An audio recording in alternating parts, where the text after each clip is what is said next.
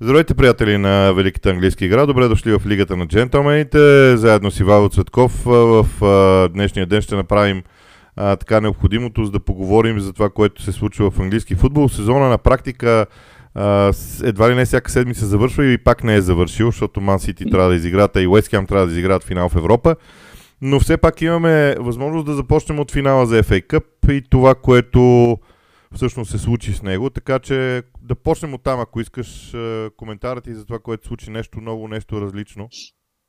Еми то какво ново? Нямаше нищо ново. Всъщност, ако има, ако ще има нещо ново, то е, че се създаде едно измамно усещане, че Man United едва ли не имат шанс и се, особено след изравнителния гол от Дуспа и така нататък, че едва ли не ще се опълчат на всичко това. Факт е, че Сити този път като че ли не бяха настъпили гъста до край, както в други матчове ги бяхме виждали, но за мен и предполагам за повечето хора, които са гледали, нямаше никакво съмнение какво ще се случи. Сега то, както се казва в футбола, всичко се случва, но по начина по който въпреки всичко, въпреки че не бяха 100 си процента, продължаваха да контролират матча и факта, че а, ние колкото и да говорим за прогрес при Ерик Тенхак, смисъл ти а, накрая се опитваш да, да, така да се каже, гониш гола, който да те прати в продължение.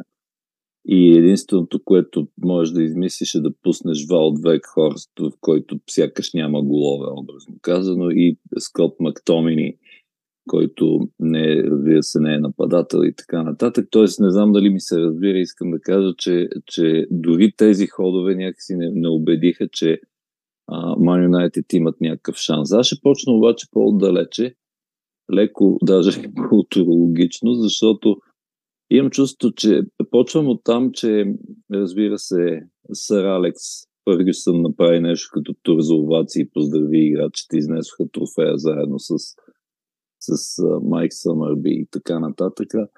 А, но това, което ми се видя е, че изведнъж ми заприлича, Man United заприличаха не само на мене, да, и такова мнение прочето, а, на клуб, който някакси е все едно закован в това минало, славно минало, защото то вече наистина и даже не е близко минало, защото минаха 10 години.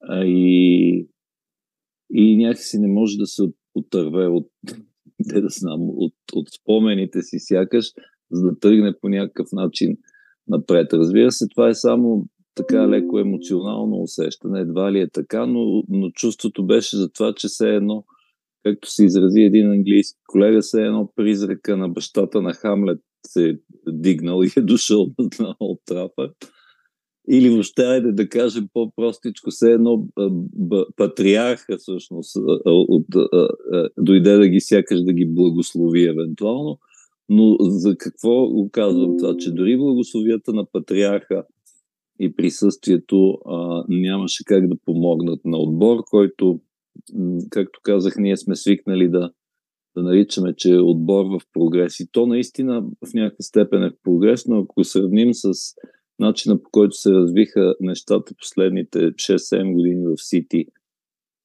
и това, което сега те първа Ери Тенхак трябва да прави, наистина разликата, мисля, дори на терена да не беше и като резултат, имам предвид, разликата е много голяма.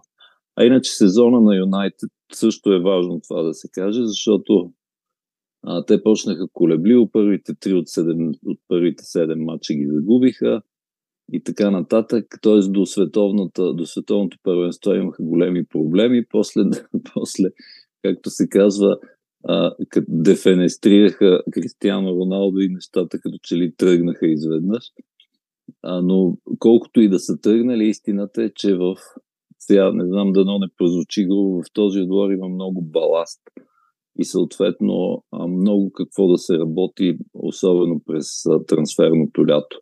И тук сега идва най-големия проблем, че а, аз не бих винил Тенхак за каквото и да било. Даже смятам, че това е едно, може би, най-хубавото, което се случва изобщо в Манчестър Юнайтед, именно идването на Тенхак и неговата визия и начина по който се опитва да се оправи с, с някакси с години наслагвани проблеми.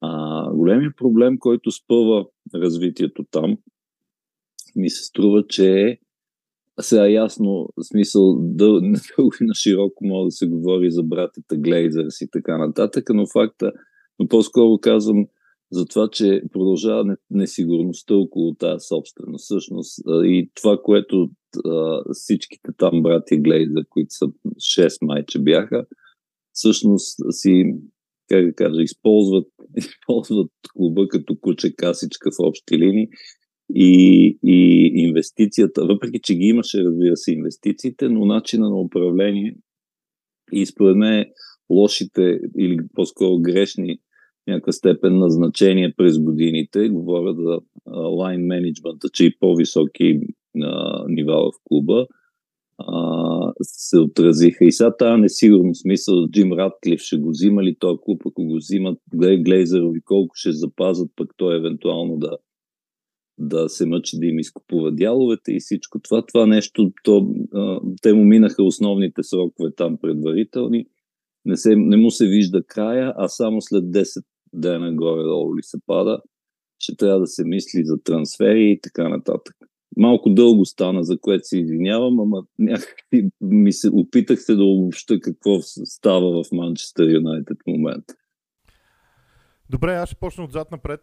А, аз съм застъпник на тезата, че всъщност Man United няма проблем с смяната на собствеността по една единствена причина. За разлика от Ньюкасъл, за разлика от Манчестър Сити преди това, за разлика, ако се върна по-назад, дори от Челси преди това, клубът генерира така или иначе финансов ресурс и сега. Тоест, проблема на Man United не е, че няма пари.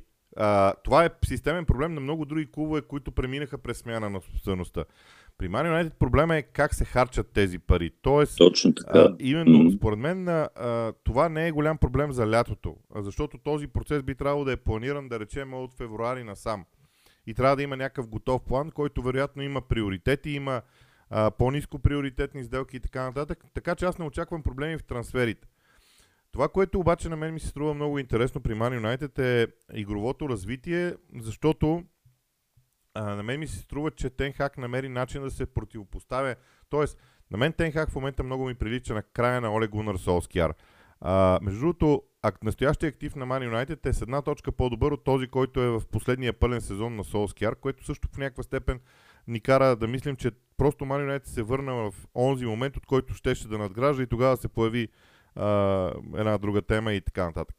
Но, моята идея е друга, че за мен а, Man United се научи да играе срещу конкретен съперник. Тоест, имаш конкретен съперник, проучваш го, виждаш му силните, слабите страни, разчепкваш го, компютъра изважда съответните изводи, ти играеш срещу него, биеш или не биеш. Затова те имат успехи в турнирите.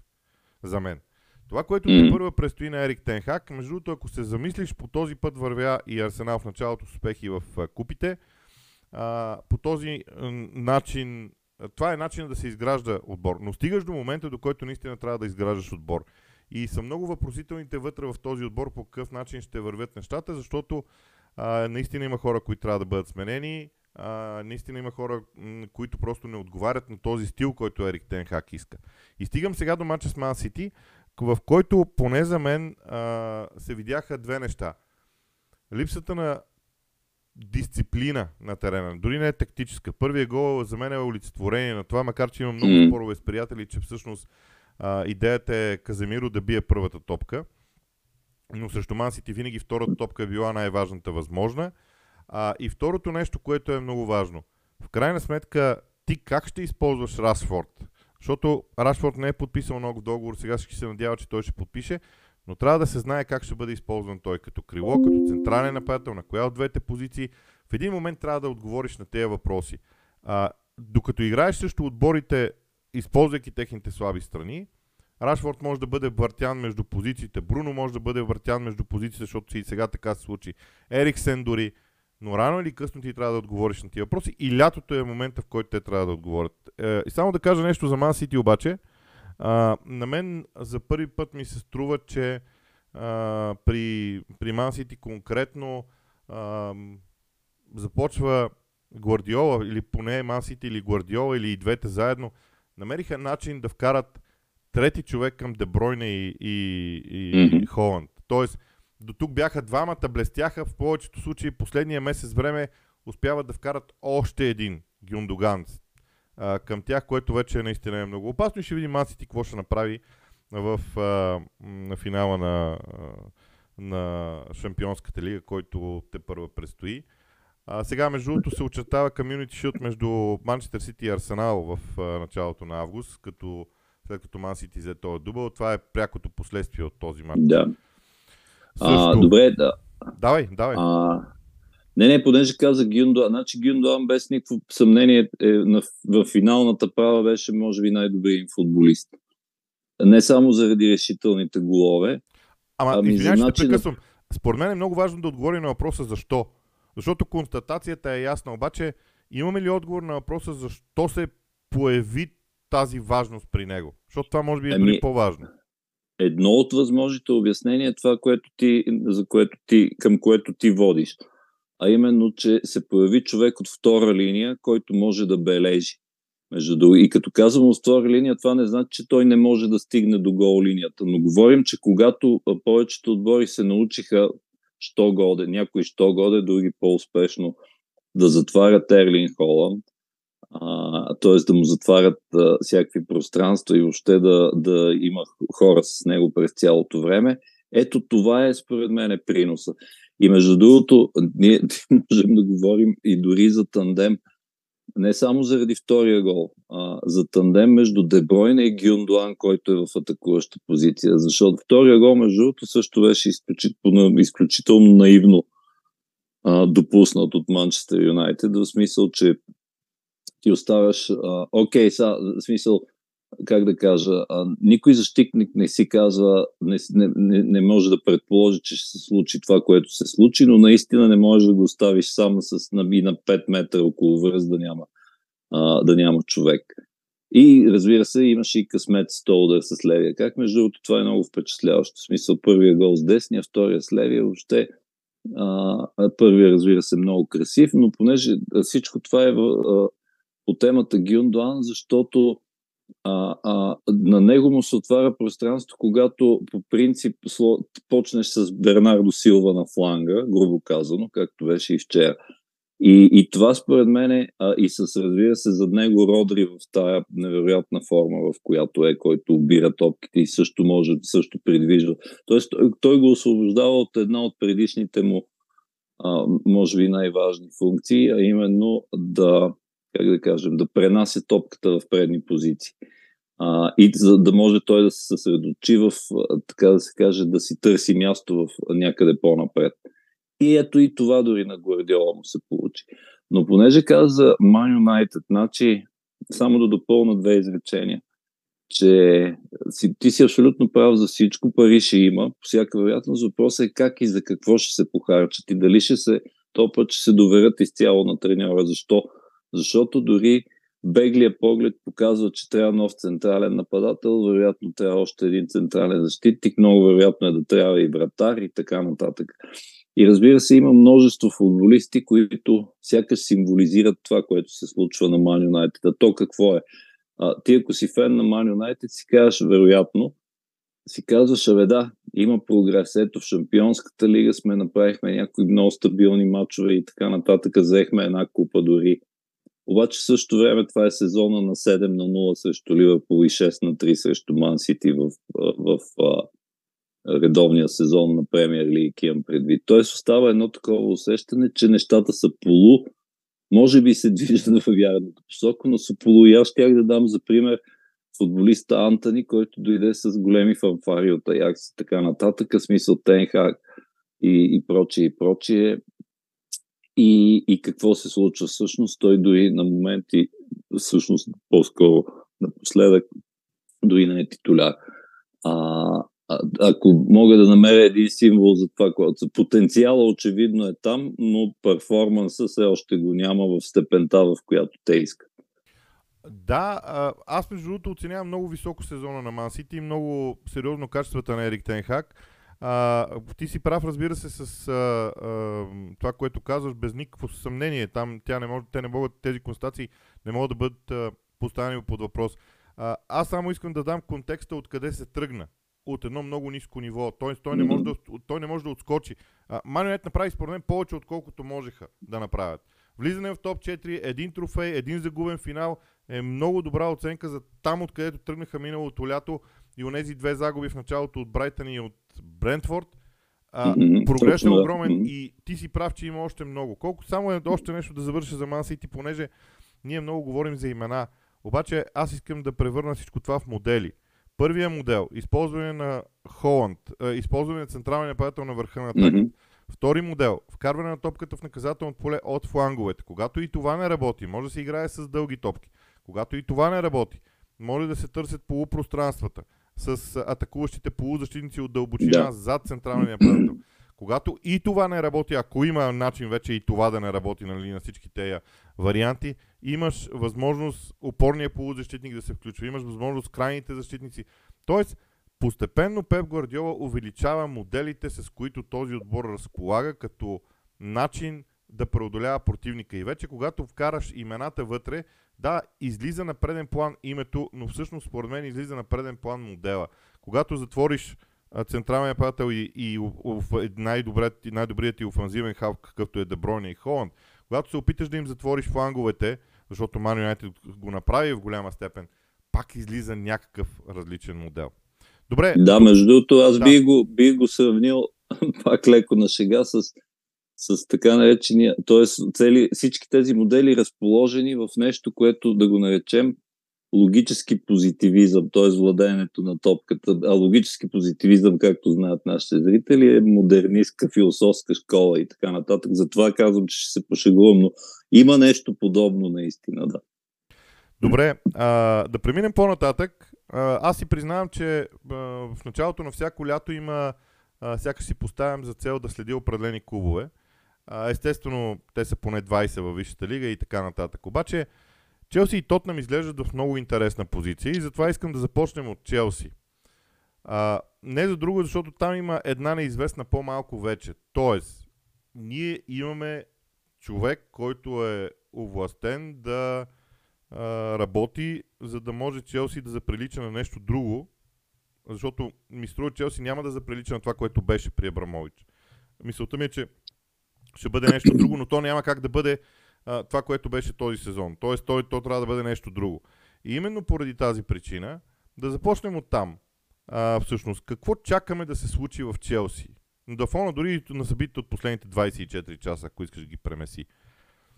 Значи аз си направих, разбира се, труда, аз непрестанно го правя, но почти винаги се провалям смисъл. Аз не мога да изреда на изус всички футболисти на Челси, те са толкова много, че а, ти са, ми се смееш с основание, но аз някои съм си ги записал, защото че ги забравя. И много набързо можем да минем през най-разширения състав. Защо? Защото мисля, че първата задача на Почетино е а, какво ще, така се каже, какво ще разтовари от претоварения кораб. Да говоря за, за множеството футболисти. Те на практика са 32, 32 бяха използвани през сезона. Между другото, Грем Потър всъщност това според мен му изяде главата, защото се опита, опита сигурно 10 или 15 различни варианти на състав. Но какво имам предвид? Тук сега ще подхода за по-популистки малко, а именно, че всеки фен на, и не само моди да не си фен, в принцип като правим анализ, а, си има списък от футболисти, ако става въпрос за разтоварване на товар, които трябва да се махнат. Сега, разбира се, ако сме сериозни, давам си сметка, че това е много сложно, че това са договори на устойки, пък дали ще има кой да ги вземе и така нататък. Но, ето сега ще, много набързо ще кажа, аз мятам, че и, и Менди и Кепа трябва да си тръгват, което означава, че а, вероятно трябва вратар, защото и Слонина и Бертинели според мен не са готови за първия състав. Нататък, Колибали, няма да ги коментирам, защото ще стане много дълго, просто ще изброя Колибали, Кокорела, който за мен е провал, Баба Рахман, който даже никой не помни, че е футболист на Челси, а, Трево Чалова също вероятно, а Спиликуета така или иначе вече така, си отслужи службата достойно и, и така или иначе си тръгва. Голо Канте вече не е футболист за този отбор, според мен. Денис Закария въобще не се разбра защо дойде и какво трябваше да свърши. Конър Галахър, който си е да, местен, т.е. тях, техен човек и така нататък, според мен също не е за този отбор. Говоря за евентуалните амбиции да се качваш при най-големите, нали, се става говор. Между, тук в скоби, скоби да кажем, че Ковачич така или иначе не иска да остава и най-вероятно ще си тръгне. Следващия, Рубен Лофтас Чик. Пак скоби, Мейсън Маунт е ясно, че отива в Манчестър Юнайтед, така че него няма и какво да го споменаваме. И последните, Пулишиц, Зиеш, Лукако, според мен, въпреки че това няма да е лесен, лесен въпрос, защото той изяви желание да остава в Италия, може би не в Интер, но там ще има големи разправи с цената, според мене. Разбира се, Обамеянг, който просто нещата не се получиха, и Жуал Феликс, за който вече се знае, че няма да му бъде продължен а, а, найема. Или, т.е. найема няма да се превърне в трансфер. А, има и футболисти като Ливай Колуил, например, който са е в Брайтън. Андрей Сантос и Мало Густо се връщат и те от поднаем. И остава два големи въпроса, които аз се радвам и ти да кажеш какво мисли. Защото аз мятам, че вече и, и експеримента с Стърлинг не проработи. Този, този човек не е същия човек от Манчестър Сити, дори не от Ливърпул. И Кай Хаверт, за който се говори за интерес от от страна на самите Реал Мадрид. Тоест, излиза, че единствения шанс на, т.е. не единствения шанс, а най-логичното, което почетино трябва да направи е да се опита да съгради младежко, т.е. отбора около младежкото му ядро. Какво значи това? Мудрик, Енцо, Бадиашил, Чукуемека, Армандо Броя, като се възстанови, Нони Мадуеке, Чезари Казадей, който също никой не помни, че е футболист на Челси, Луис Хол, който имаше няколко шанса. Това е по-подробно не мога от това, така да се каже. Да. Виж, а, сега, разбира се, когато става дума за изграждане на отбор, а, всеки може да има много различно мнение. Моето е стратегически различно. Какво имам предвид? А, ти разглеждаш индивидуалностите. Аз би ги разгледал в друг контекст. Това, което ти казваш, е за провалите е абсолютен факт. Обаче, те са провал в формациите, които бяха използвани през миналия сезон. Mm-hmm. Но за мен, идвайки по Четино, ще трябва да възпроизведе неговата система на игра. Неговата система на игра може да предполага използването на специфични качества на съответните футболисти, защото ако се върнем към времето му в Тотнам, той успя да направи от не един и двама футболисти, Бен Дейвис за мен е най-добрият пример, не един и двама да. футболисти, които като, ако ги извадиш от контекста Тотнам, като ги извадиш от контекста Почетино, те не изглеждат впечатляващо. Но вкарани в тази пъзел или в тази мозайка или в тази система на игра, те имат своята много важна роля. Поради тази причина, аз мятам, че преди да се разсъждава върху индивидуалностите и изброяването, защото формално погледнато аз съм съгласен с тебе за оценката за качествата на тия играчи. Обаче, а, всъщност задавам следния въпрос. А възможно ли е Почетино да има нужда от колибали в центъра на отбраната, макар че аз не харесвам колибали? А, просто защото той може да реши да играе стрима в защита. И тогава Например, да му трябва да. един опитен, опитен играч. Тоест, аз първо поставям а, на преден план това и въпроса. Ние знаем ли Почетино как ще играе в Челси? Ти очакваш ли Почетино да играе по определен начин в Челси? Защото това е Ми, основата. Много ми е трудно да прогнозирам това нещо, защото той според мен те първа ще се запознава, те първа ще ги моделира по някакъв начин, но не изключвам да играе с стрима и примерът ти е много добър. Аз по-скоро, знаеш какво имах предвид? Защото то така, както аз ги изброих, на едро е много лесно да се говори, но естествено, че нещата са много по-сложни. Но аз имах предвид, че ако си спомняш, Почетино в Тотнам се отърва от неколцина, отърва е може би група израз, от неколцина футболисти, а, които, а, които не му трябваха или бяха в края на цикъла си за отбора и по-скоро това имах предвид. Говоря там за аз вече съм избрал, но по спомени, примерно Адебайор, Капу, Юнес Кабул, е от този сорт футболисти, които бяха, как да кажа, ключови в някаква степен по някое време, в една или друга степен всъщност за, за Тотна. И всъщност той това е едно от от, айде не първото, но от, от началните неща, които направи. В този смисъл аз предположих и затова тук според мен списъка е доста по-широк от футболисти, които, които най-вероятно няма да му трябват. А как вече ще моделира нещата, според мен е много рано да, да се каже. Добре, аз ти предлагам един друг модел. А, сега разсъждавам върху него, не е доизчистен, както се казва в главата ми. Ако си припомним най-добрите играчи на Тотнам, в техните качества в средната част на терена има две характеристики. Едното е височината на играчите. Те са преимуществено високи футболисти, които имат способността да играят добре един на един. Нали, аз тези две тези две качества могат Само да... извинявай, аз не разбрах, ти, ти не говориш за Тотнам на Почетино, вече минахме на днешния Тотнам или как? Не, не, говоря за, Почетино, за Челси на Почетино, ага. но се опитвам да опитвам ага, се окей, да изградя разбрах. модела. Тоест, да. на него през централната зона, т.е. защитници, вътрешни полузащитници и нападатели, на него му трябват хора, които физически са достатъчно здрави, за да, да. могат да печелят единоборствата и в същото време да могат да играят много силно един на един. Т.е.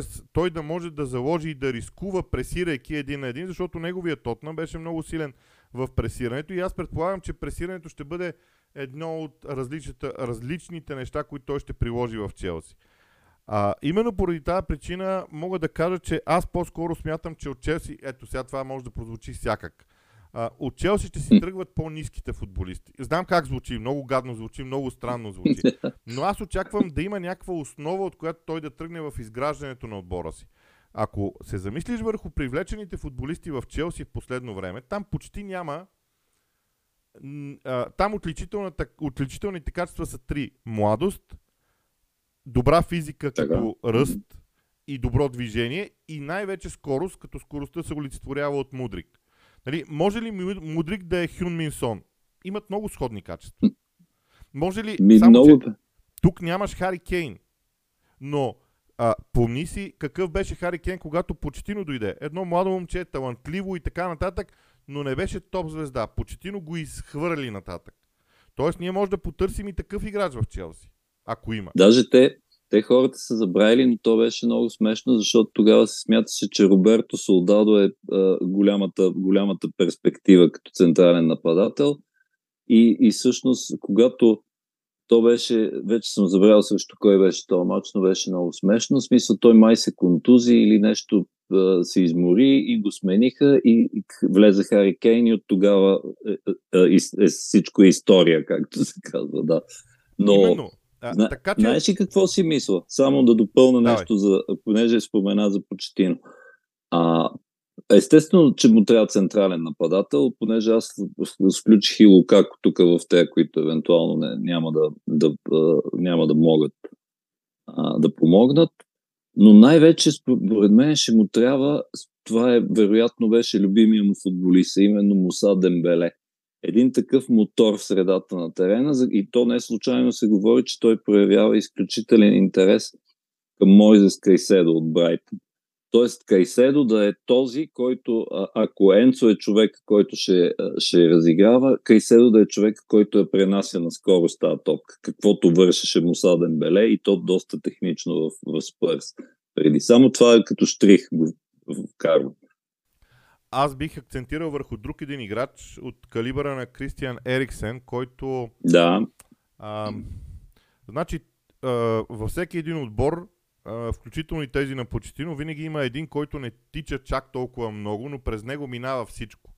Трябва му такъв играч.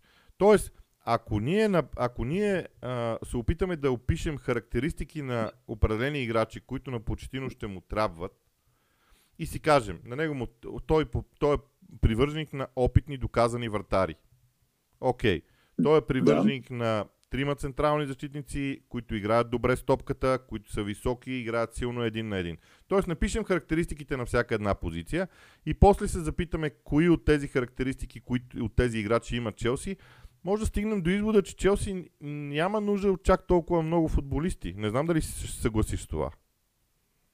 Ами аз, аз, аз между другото не мисля, че има нужда от много футболисти, просто състава трябва да се стримне, както се казва, до някъде примерно 23 човека. Или айде между 23 и 26, защото има, това означава, че има 7-8, които, сред които има и такива, които сигурно си тръгват, но и такива, които вероятно няма да, няма да пасват. А, иначе аз тези, това младежко ядро, дет му викам, дет го изброих, на него му трябва наистина още малко опит. Вероятно вратар, вероятно играч тип Кайседо, вероятно, със сигурност цен, някакъв вероятно звезден централен нападател, въпреки че сега не мога да се сета, само да напомна, че Кристофър Енкунку така или иначе е спазарен и трябва да дойде през лятото, само че той в Германия не беше типичен централен нападател. Тоест, моите опасения са там да не се получи нещо като втори Хаверц, т.е. да няма кой, да няма кой и той, да, той да, вече да трябва да се преквалифицира. Та това имах предвид. Не, че, не, не казвам, че трябват нови 10 човека и нови 600 милиона да се изхвърлят. Да. Не, не, то е ясно. Въпросът е, че а, понеже в момента ние гадаем общо взето, да. по картинка, въпрос на гледна точка. Добре, да използваме останалите 6-7 минути само да а, кажеш какво мислиш за идеята за Ангелос Постекоглу в Тотнам, защото много се говори за това. Доколкото видях в Sky Sports, дори от Celtic са дали разрешение на Тотнам да почне да говори с него. Там очевидно нещата, а, нещата се случват в някаква степен. Вярно първоначални, не на ниво а, почетино, но ние ще се опитваме цяло лято по този начин да разсъждаваме за повечето сделки. Ми то според различните истории. Едни викат, че работата е опечена, така да се каже, други казват, че те първа, нали, ще се разбират. Според мен са се разбрали и се чакаше само а, това формално позволение. А, сега, аз по принцип симпатизирам на треньори тип Постеколу или тип, ако ще, ще може би даже с един тип Греъм Потър, т.е. които идват почти без визитка, без, без кой знае каква, айде да я наречем, но им се дава шанс да се покатерят на почти най-високо случая, почти най-високото ниво. Защо го казвам? Защото Окей, okay, требал с Селтик този сезон, което в Шотландия не е, не е чак толкова трудно, въпреки че си е постижение. А, преди това си бил в а, родината си бил а, в треньор на Бризбън Рол и Мелборн Виктор и така нататък. Преди Селтик и Окохама, да не изброявам всичко, но то горе-долу е това. Тоест изведнъж а, Анж Постекоглу ще трябва да какво да го наречем, смисъл, изведнъж до сега се е едно, както ако си спомняш тренировките като малък поплуване, дето, а, дето с една нещо като точилка ни даваха да се схващаме, изведнъж а, не, вече няма точилка, ще трябва сам да се оправяш и да, да сам да плуваш. Нещо такова се случва и за мен е още е рано аз трябва да си признам, че трябва да го попроуча малко, защото Селтик не съм ги гледал много често. Той за да видя как играе да си състава а, някаква идея, въпреки че го помна от, от като треньор на Австралия 2014, където не се случи кой знае какво в Бразилия на световното, но да си състава някакси а, идея, какви са неговите идеи за играта, преди да можем да ги коментираме. И това вече евентуално да го наложим като модел върху съществуващите футболисти, изваждайки очевидно Хари Кейн, за който впрочем, както се говореше за Юнайтед, сега вече два пъти по-силно се говори за Реал Мадрид, даже са почнали преговори. Тоест, а, ние трябва да почваме от това, че, а, че Тотнам трябва да си търсят а, нов нападател и вероятно още няколко позиции. Но преди даже да говорим за трансфери, аз бих поручил до сега как е играл по Стеколо, така че може би в някои от следващите епизоди ще го коментира. Добре, значи аз съм една крачка пред тебе. А, Давай. Защото днес се занимавах с това. А, е абсолютно точно продължение на цяла поредица треньори, които започват от Гвардиола, минават през Артета, през Дедзерби. Това са хора, които а, поставят в култ а, разиграването на топката, преминаването с топката през различните фази това, което отличава Постекоглу, между другото, те всички треньори, които а, разиграват топката, те я разиграват по определени модели с а, строго специфични да. неща за всеки един от тях. Това, което него го отличава, е пресирането. То, между другото, и при другите е така. Има различни варианти на пресиране. При него се твърди, че пресирането не е все още на най-доброто ниво, но той се отличава като един човек, който работи добре на тренировъчната база. Т.е. той с тренирането развива играчите нагоре, което е доста голяма разлика в сравнение с това, което Тотъм до сега имаше. Т.е. те взимаха едни треньори, които работеха mm-hmm. с готов продукт и искаха готов продукт. Сега а, взимат треньор, който е много силен в тренирането на играчите и в развитието на техните да. качества на тренировъчната база, което за мен е драстична разлика в цялостната философия на Тотнем. Аз лично го адмирам това нещо. То може и да не донесе резултат веднага, защото има играчи на Тотнем, които са в на солидна възраст. И ако бъде продаден Хари Кен, на тях наистина им трябва такъв треньор, който да започне mm-hmm. да развива нещо от а, самото начало. Така че и това те първа предстои да видим докъде ще стигне, но нека, нека да го назначат и другата седмица, може би пак ще говорим вече да. в а, малко повече подробности за него. Ами, общо взето, по този начин ще развиваме, дами и господа, епизодите през лятото с коментиране на така някакви събития, които се случват, било матчове, било трансфери, било взимане на решения от клубовете като теми.